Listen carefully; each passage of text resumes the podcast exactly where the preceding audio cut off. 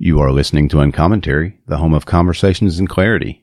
Recently named one of Christianity Today's 12 podcasts you don't want to miss, 2021. I'm your host, Marty Duren.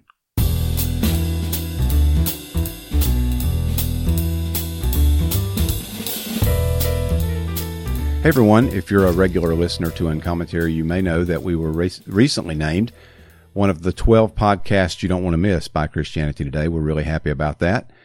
Uh, I want to talk to you if you've been listening, but you haven't yet become a supporter through Patreon or PayPal. Uh, it's really helpful. And I'm going to do a pledge drive. I'm harkening back to the old days. So right now there are about 32 or 34 regular monthly supporters for Uncommentary. And then every month I'll pick up maybe one or two additional gifts of support through PayPal. So I want to encourage you, if you've yet to jump on that particular bandwagon, every episode that doesn't have an episode sponsor, and that's like 90% of them, is sponsored by my Patreon uh, group and the PayPal supporters. So I encourage you to join that little band, patreon.com slash uncommentary or paypal.me slash uncommentary pod if you'd like to give just a one-time gift. Now at Patreon, you can support PayPal, uh, support uncommentary for only a couple of bucks a month if that's your limit. Uh, you can go to four or five or 10 or 20 or something like that. If you're feeling especially generous or if you've been blessed in some big way, uh, I'll take it and put it to good use. But I want to encourage you over the next six weeks or so to become a supporter through Patreon or through PayPal. Thanks a lot.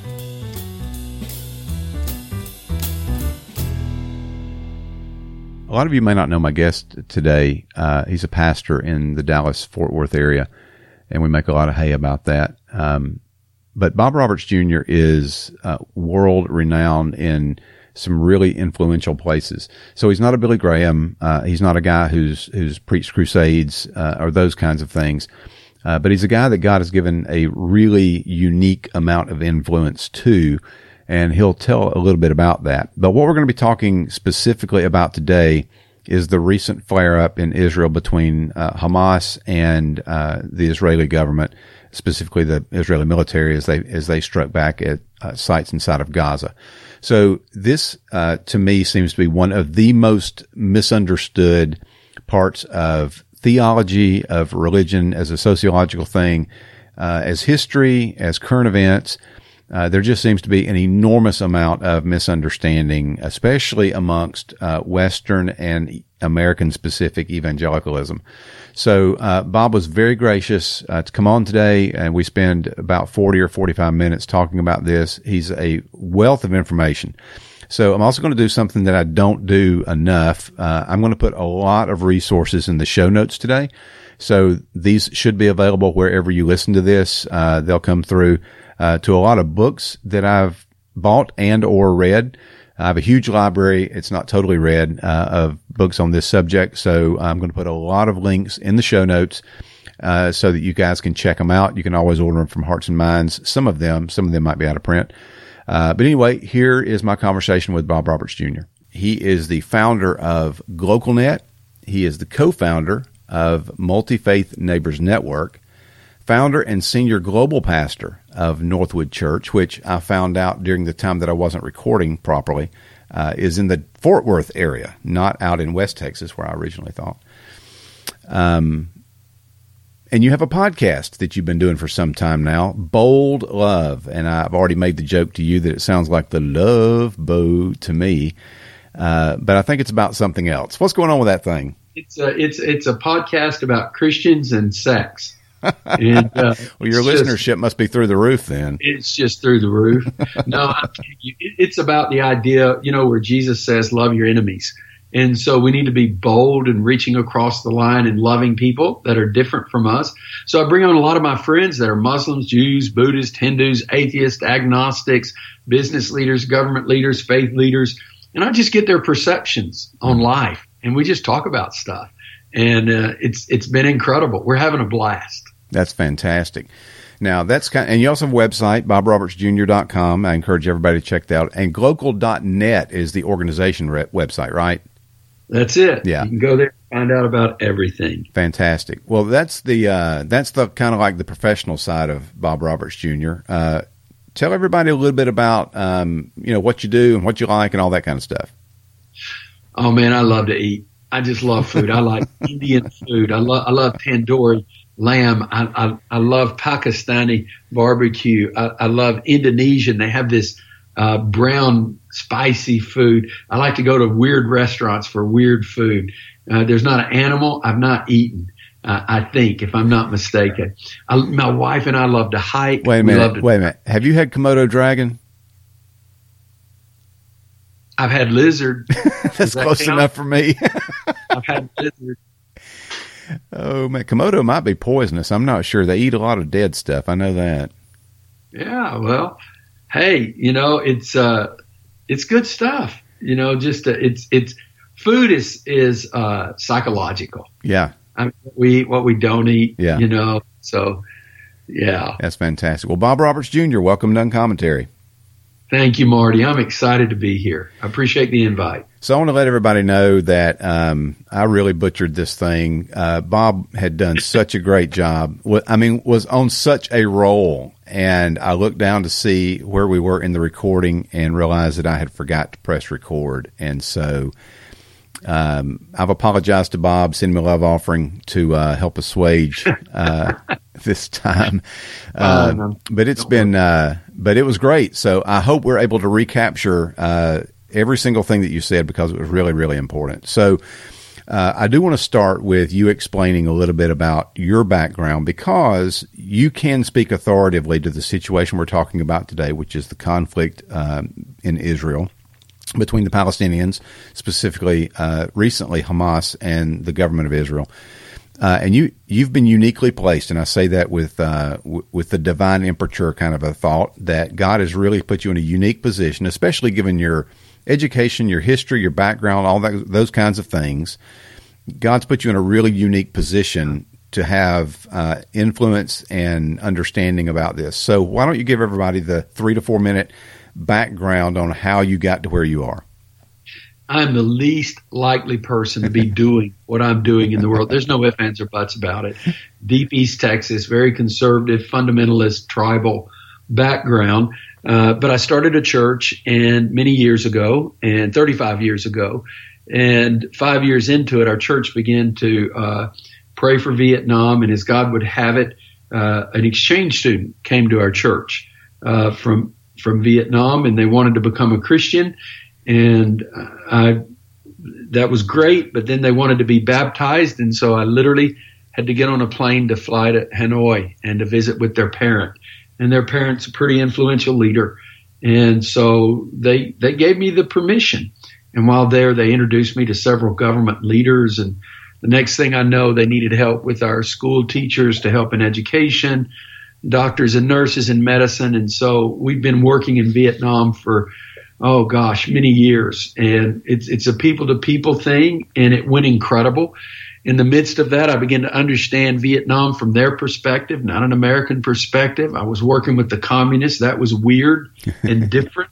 It opened doors for me to work with them on getting off something called the CPC list, uh, where they begin to reform their laws and so forth to uh, allow Christians and other religious minorities to be able to worship.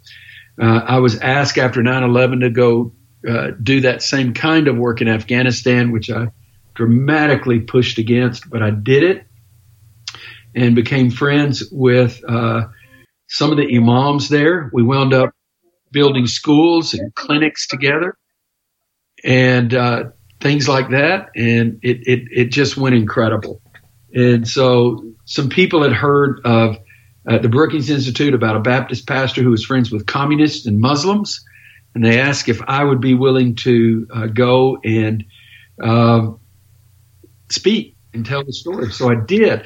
And here's the thing, Marty. I was raised in East Texas as a Baptist where we knew exactly how and when Jesus was coming right. back. But as I began to work with the Muslims and I became close friends, you know, I, I was fascinated. Why are you guys so as passionate about Palestinians as as we are the Jews in, in that area? And in the midst of that, I began to look at my own theology. And I realized so much of my theology was speculative. I mean, it was snatch and patch it was bad hermeneutics, really bad hermeneutics.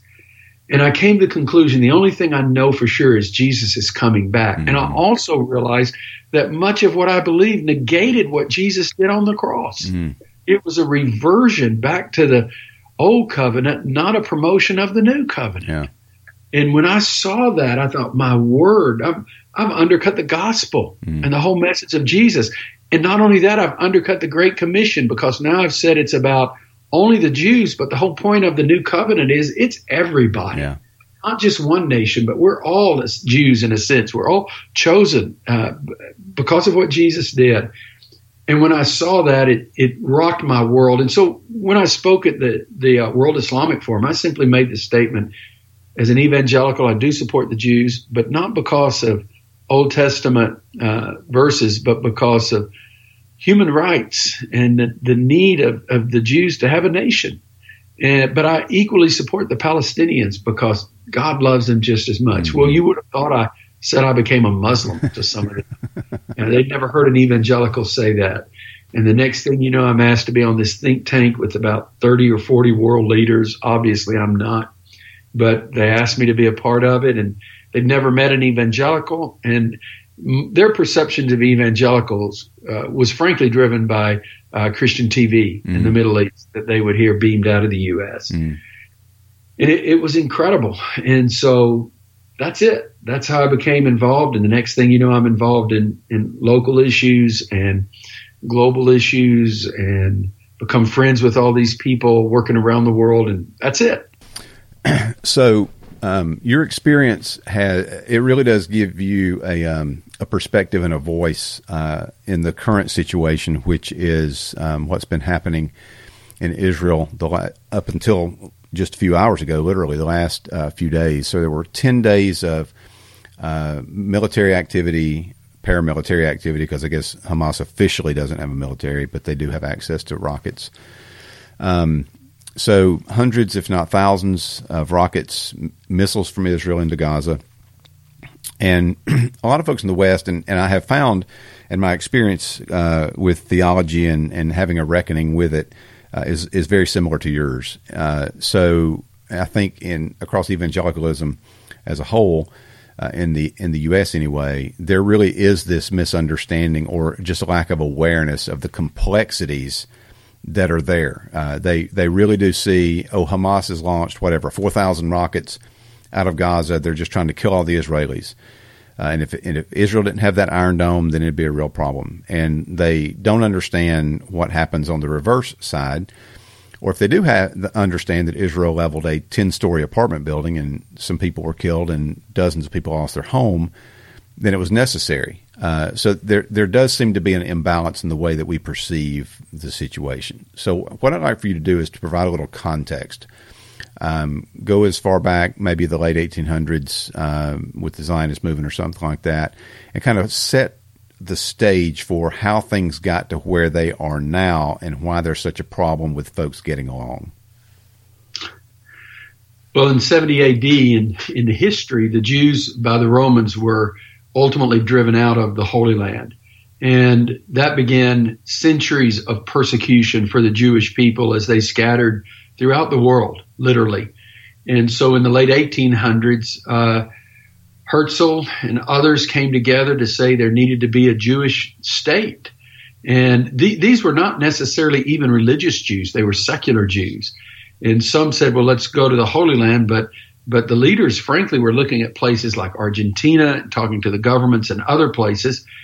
But about the same time that's going on, the British Empire is still in control. World War One comes across, and the Ottoman Empire, as you know, uh, controlled all Turkey and, and and all that part of the mm-hmm. world, based out of Istanbul, controlled the Middle East and and and so forth. And so, at the conclusion of that, there was something called the Balfour Declaration, which uh, gave some of the borders that we have today in the Middle East.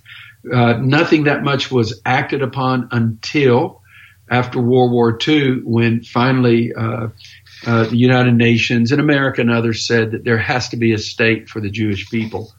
So they sent them into uh, Israel, uh, in, in, in a sense, with, with the mythic idea there were no people there mm-hmm. in the minds of some, but that was not true. There were Palestinians uh, that had been there, and the Jordanians uh, had been uh, since the end of World War One uh, had, had been overseeing that that part of the land. And so they, when they went there, it's not like they showed up and everybody welcomed them and were excited. The truth is that Jews and, and Palestinians lived together and there were no issues. Mm-hmm. But when all of the Jews showed up and people began to be dislocated and pushed out of their homes, it, it wasn't a, a gentle entry. Let me, let me just put it that way at all. And we don't hear that side of it, but, but that's the truth. And you can go back and study that for yourself and, and it happened. And so as a result, uh, many of the Palestinians were displaced. Many of them went to Jordan. Uh, many of them were pushed into Gaza. Uh, many of them uh, uh, fled to the West Bank uh, as Israel took over the the area that initially the United Nations said that it could have. It was bloody mm-hmm. and it was difficult. It, it, was not peaceful at all. And the the, the Palestinians call that the Nakba. Mm-hmm when it all went into place. You can Google that and, and find out about it. And so it was a, it was a, it was not done properly. And so as a result of that, there's always been tension. There's been tension from the other Arab nations that, uh, Israel would be forced to come because you've got to understand the boundaries. If you were to follow the boundaries of the uh, Hebrew scriptures, the Old Testament, uh, it just wasn't Israel proper as we know it today. It would be Egypt, Saudi mm-hmm. Arabia, Lebanon, Syria, Jordan, uh, Iraq, uh, parts of uh, Turkey. And so, you know, alarm bells are going off. Wow, we're all going to lose parts of our country and so forth.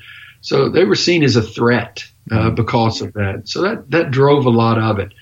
Uh, there would be attempts for for peacemaking, but it was tense along the way. And so there's been you've had Oslo Accords, you had you had uh, uh, President Carter, you have, you've had others throughout the time have have fought to uh, put things together, but but it's not been successful. And and the reason is you, you have as many people living in occupation that are being occupied by the Israelis mm-hmm. as are not. And make no make no bones about it. If you go as a tourist and you visit Israel, you can visit the West Bank. You can go to Bethlehem. You can go to these areas, but you've got to go through 30 foot concrete walls with machine gun turrets on top. Mm-hmm. There is not a free flow of movement between people. There is a massive disparity, uh, massive unemployment and poverty between the Palestinians and the Israelis. And so this is a simmering conflict. And, and what you have are millions of people that are occupied, uh, if not in jail. Yeah. And there's no free flow of movement. And so you, you can't just leave it this way. And, and, and, Marty, if you don't mind me just throwing this in, and I don't mean to talk so long. No, go ahead. You don't need to listen to people like me talk about this. Listen to the rabbis in America. I don't mm. care if they're Orthodox or Reform or conservative. They've been yelling for a two state solution. They want to resolve to this. Uh, what we hear is only sometimes the most extremist leaders uh, that are the are the Israelis, and you have Netanyahu who is in power because of uh, more recent some of the far right groups that have come into power, so that he has a coalition. And but but the average Israeli wants resolve. I'm telling you, the average Jew, the average Palestinian does. Mm. And so there's this real uh, passion for that, and, and it's getting lost. And you have movements of Israeli soldiers that are that are coming out and saying enough. Even right now, there are videos that are being passed around of Israeli soldiers bothered mm-hmm. by what's happening to the Palestinians. So the the problem is we hear news from the vantage point of our president and their prime minister and the talking heads that are around them. There are really not good voices for the average Israelis and Palestinians, and, and there needs to be. I'm talking to Bob Roberts Jr. Uh, about the situation in Israel uh, between the Palestinians and the Israelis and some of the facts on the ground there, historical and present day, and we'll be right back after this. If you've been listening to Uncommentary for any length of time, you've heard me talk about Hearts and Minds books. They're my favorite independent bookstore located in Pennsylvania, owned by Byron Borger. I hope you'll give them a try, heartsandmindsbooks.com. Every book I've ever ordered from Hearts and Minds has come carefully wrapped in uh, brown wrapping paper, like packaging paper. Every single book. Nothing's just thrown in a box with a, with a thing of bubble wrap and shipped to you in the hopes that it gets there in some kind of condition that it's still worth reading. You never have to worry about that with Byron. So I encourage you to try out Hearts and Minds books. Go to heartsandmindsbooks.com and let him know what you need. Mention Uncommentary, and if you can, he'll give you a discount on the book that you order. Thanks a lot for listening and support Hearts and Minds books. Uh, Bob, I would argue, and you feel absolutely free to disagree or correct me. Uh, I would argue that the primary uh, thing that is that drives almost all of the decisions, all of the violence, and everything is the land. Uh, David Ben Gurion said, I think even before uh, Israel was declared a nation by the UN, that they would have all the land. Uh, I think that has been reiterated through the years.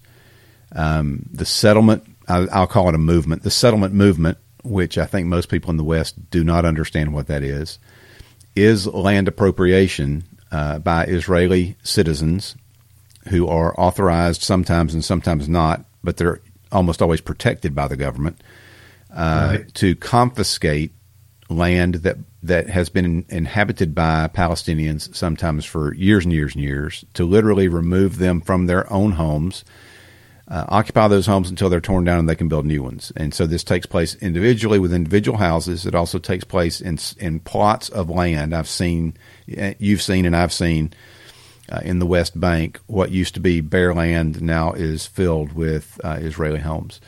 Um, I would argue that this is about who controls, who gets the land, and who controls the land. Is that too simplistic a view? No, I don't. I don't think it is. I think that's part of it. I think that's a big part of it, and I think you have some extremists on both sides uh, within the Palestinians that would say death to Israel, and and they do not support the Jewish state. Mm-hmm. I would say those are you know there's many different surveys that have been taken on that data collection. That's not the majority of Palestinians. They may not like Israel being there, given the history, mm-hmm. but uh, they they don't see that as a as a deal breaker. And I would say the same is true of the Israelis.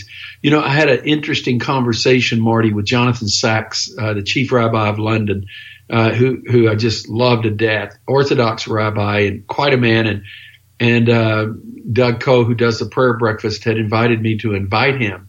So we did one year, and he spoke. And I remember we were at a breakout session with 150 people, and so he's my guest. I'm trying to be protective of him. I don't want anybody putting him on the spot. Right. Somebody asking, they said uh, in, in one of the sessions, so Rabbi Sacks, uh, what is your opinion of the Palestinians and and uh, how do we get them to leave? And is not it a problem? And and I was going to intervene, and he said, "No, Bob, it's okay." Mm. And I listened to John, Jonathan Sacks. and I mean, the guy looks like Charlton Heston with the kippah. I mean, he's just incredible. and I listened to him, and he goes, you know, Israel never inherited all of the land that God promised. Mm. He said, but God blessed Israel even so. And he said, the question is not how much of the land that we have. The question is, how do we honor God with the land that we do have? Wow. And I thought, yeah, I just went, wow.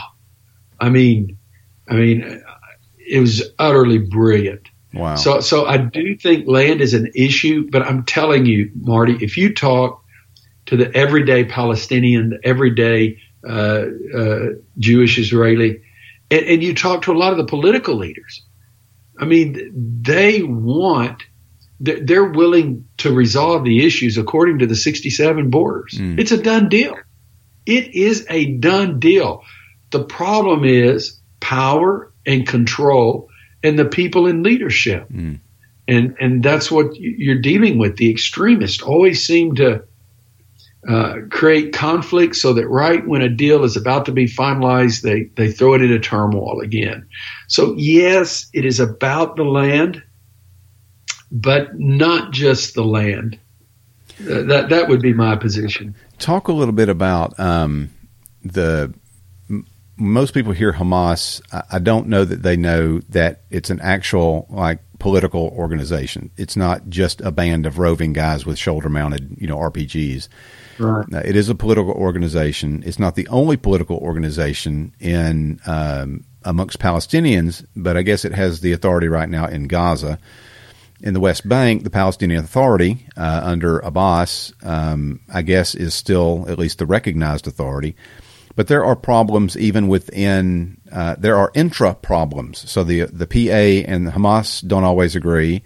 Uh, Abbas is not always well liked in uh, amongst his own people. I think I read last week or maybe first part of this week that he had just canceled elections, so they haven't had elections in like 15 years or something like that. Uh, right. My experience with Palestinians has been that they're not super happy about not getting able to not being able to vote.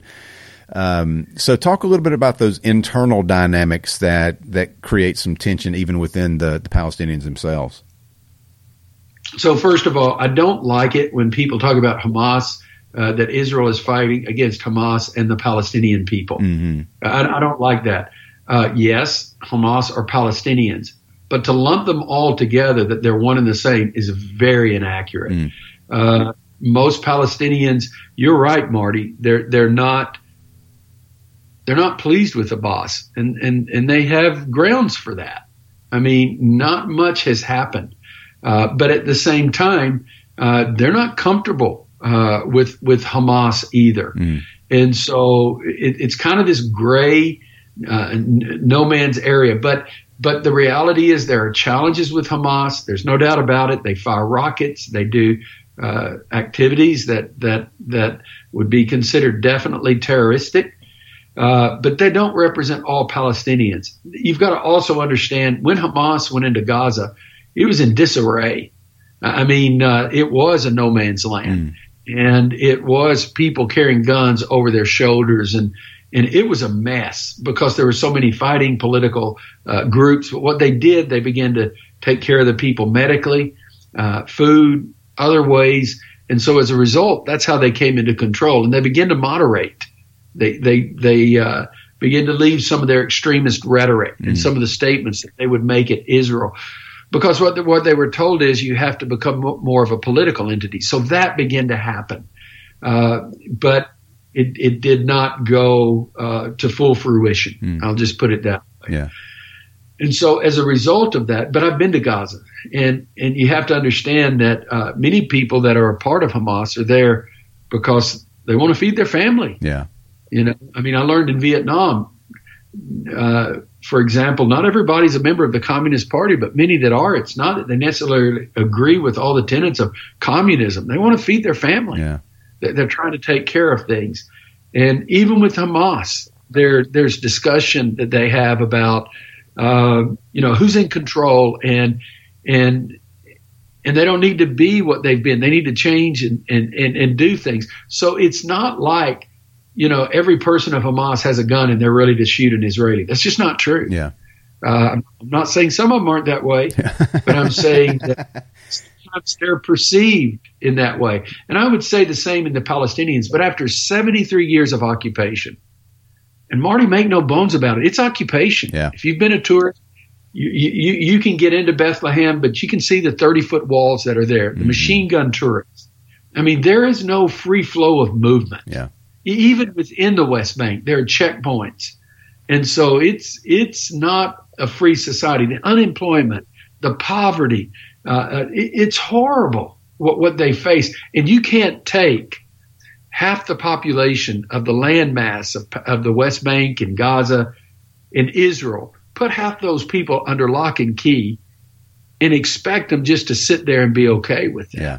Let me let me ask you this. I've read this, and you, will probably be familiar, but if you're not, then just feel free to say you don't know. I've read that there is a an international law um, that if you are in if you're in a militarily occupied territory, that you have the human right to fight for your freedom. That you do not have to uh, willingly succumb to the occupying force. Is that accurate, or did I misunderstand something, or did I did somebody just give me a line of bull? No, that's up for debate. Okay, They didn't, they didn't give you a line of bull. It's there, but what does that mean?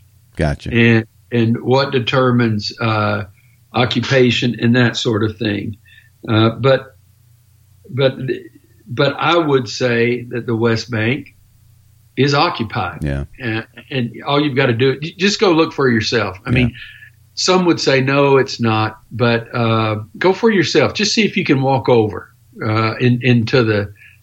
You, you can't, yeah, and see what you have to do to get in, and what you have to do to get out. And if you're Palestinian, watch what they go through. Just just go to the checkpoints Yeah. and just just stand there for yourself, and you can see it. I um. So I've I've been twice. Uh, I've stayed in the West Bank uh, both times that I've gone. Rather than staying in Israel proper and just driving through to go to Bethlehem, we we stayed uh, in the West Bank. And um, and you're not lying. There are 30 foot high concrete walls around the entire property. Um, I mean, you can be driving whatever on the way to Nazareth and just literally in the middle of nowhere, like driving through Kansas, and look over, and there's a giant wall dividing, you know, two pieces of land for as far as you can see before it turns and goes into another direction. Um, and so, where near where we have stayed is a very popular uh, art spot for the wall. So there are these phenomenal murals, many of which spring up overnight and uh, decorate the Palestinian side of the wall, and it's their way of dealing with this barrier that separates them from the outside world.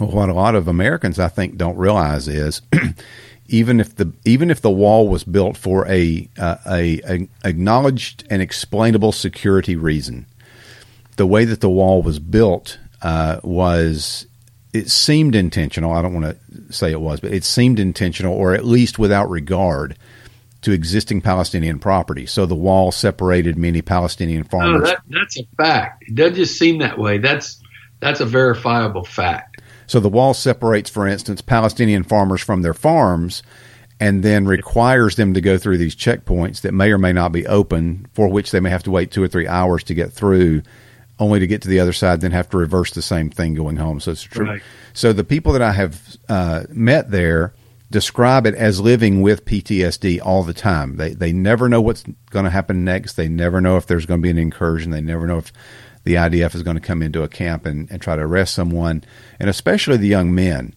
Uh, you know, they've never; these guys have never been outside of these walls. I've talked to a 25 year old who's never been to the Dead Sea because he can't get permission to go within the West Bank down to the Dead Sea, Right. which is like a two hour drive. And so this this very restrictive, oppressive environment. It's honestly surprising that violence doesn't break out more often because of the suppression that so many of these folks feel. I think it is, um, and and and the thing I would also say, if you hold people down, and and you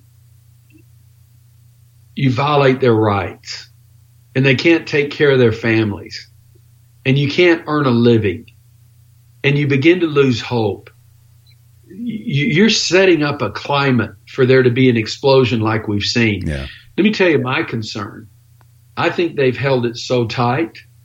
I, I, I think they're they're I think they're moving towards a point where there's going to be a lot more violence than what we've seen so far, uh, because it's just frustration of of people, and it's not going to matter is Hamas in control or Abbas or Fatah or any of the rest. It's just what's the point? Yeah. just all or nothing. And you do have elements, definitely elements of of uh, Islamic Jihad and and and and others that are there, and the Iranians who promote that for their interest. So, uh, I mean, it's it, it is a powder keg Mm. for all the wrong reasons. And, and but I think we're at a moment that we could see some change and some shift if we would be willing to see it because the people want it. I've wondered if we just don't need to go around the government and government leaders both in the US and and in Israel and Palestine to come up with solutions. hmm And somehow or another people demand, look, we want this fixed and here's how we want it fixed because there's going to have to be a different way of resolve. And there's some creative ways. I was on a call not long ago and I listened to a guy who was a Israeli general and he was talking about what would it look like for there to be an Israeli federation. And you divided the entire Holy Land in different districts. And it was a, fe- so you had Jewish districts mm-hmm. and Palestinian districts. And, you know, that's, that, that's creative thinking. Mm-hmm. I don't know where that would go, but people are thinking in different ways.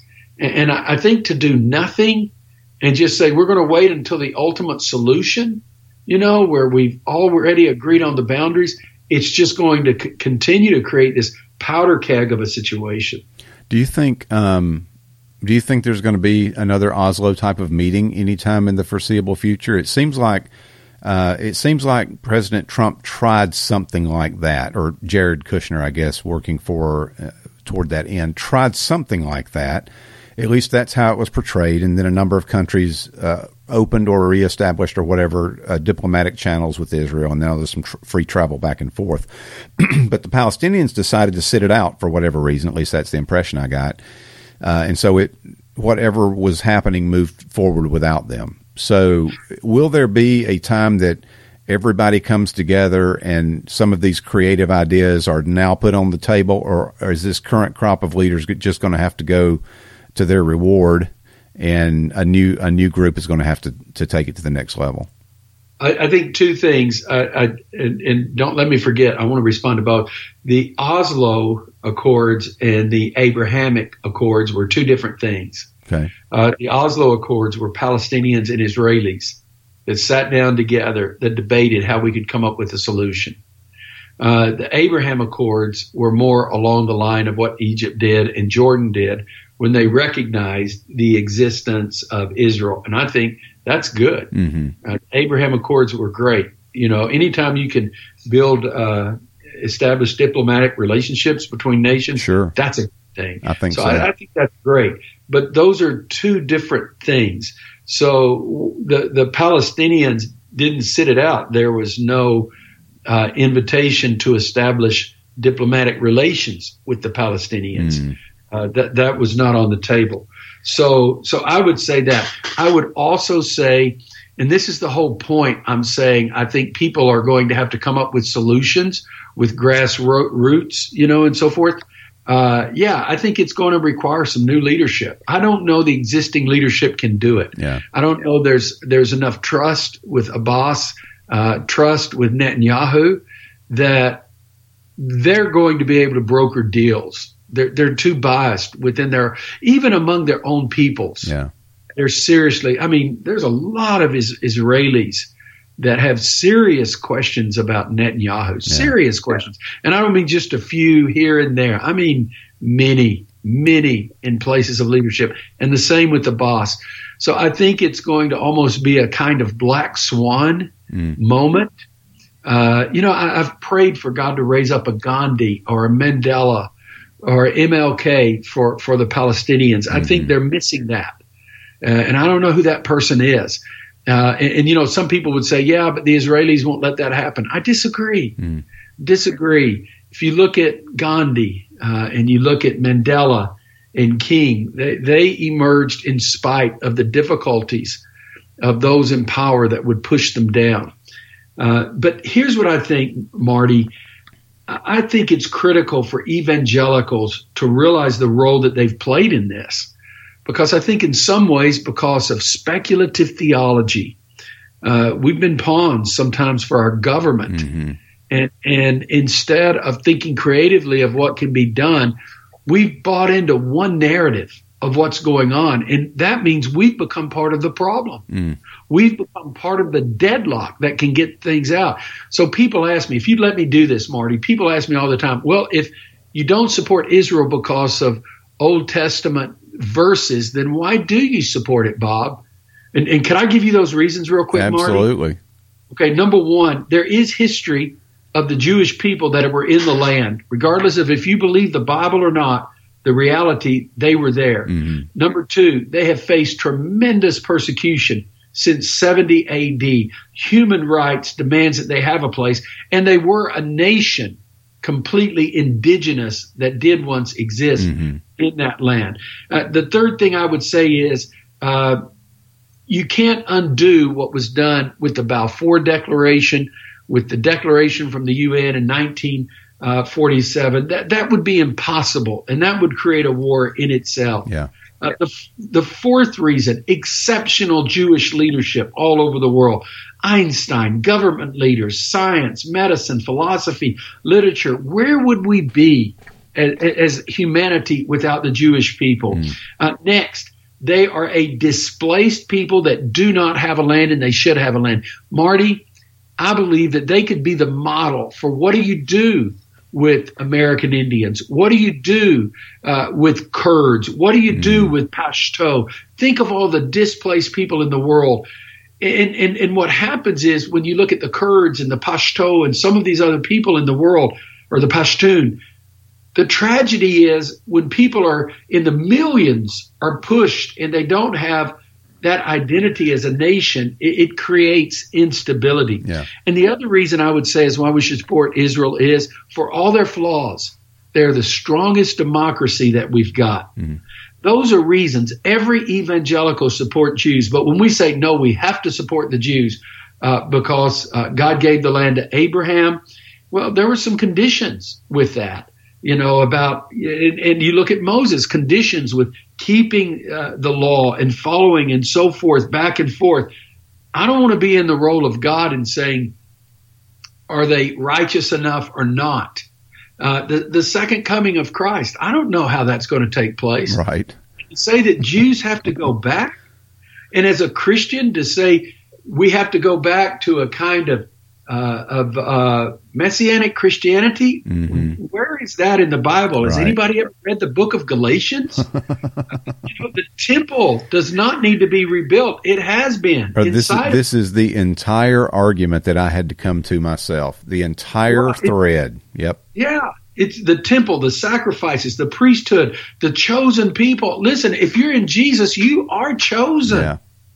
You know, so I mean, we we when we buy into those dispensational premillennial ideas, what we're doing, we're negating everything that Jesus did on the cross and the covenant that he started. Uh, here's the one that really grabbed me, and I don't even remember. This has been at least ten years ago now. Was when I realized that there are Palestinian Christians. I mean, I just yeah. I just grew up believing that all Palestinians were Muslims and they were just going to yeah. do what they're going to do.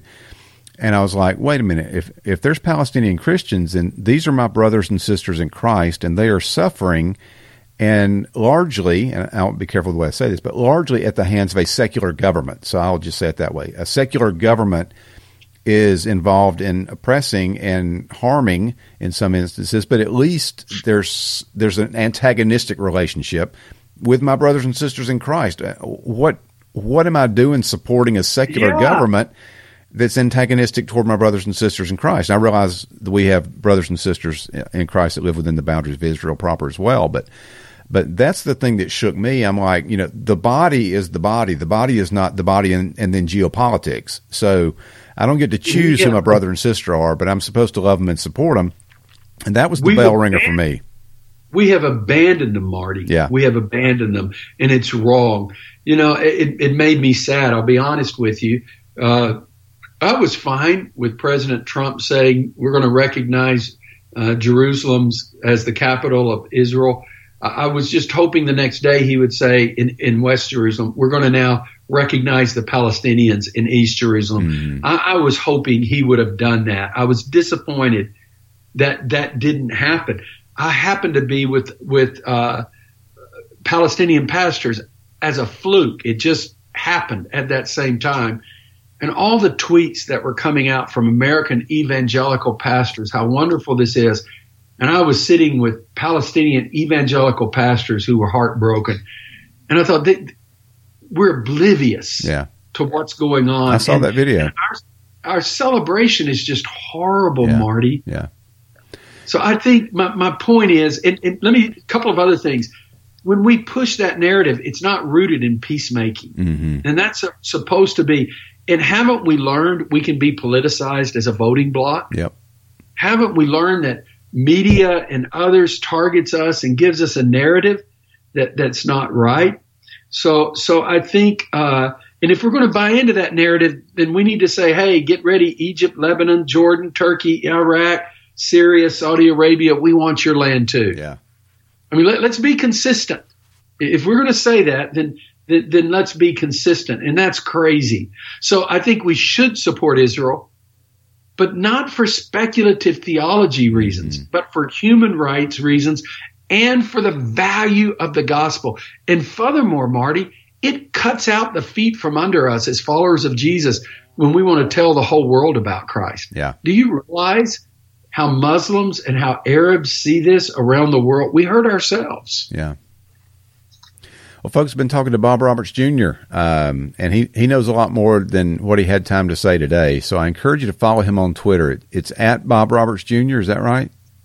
That's it. All right. Check out his website, bobrobertsjr.com.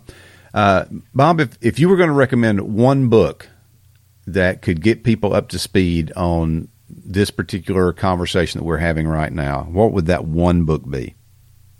Uh, Palestinian Memories by um, uh, Awad.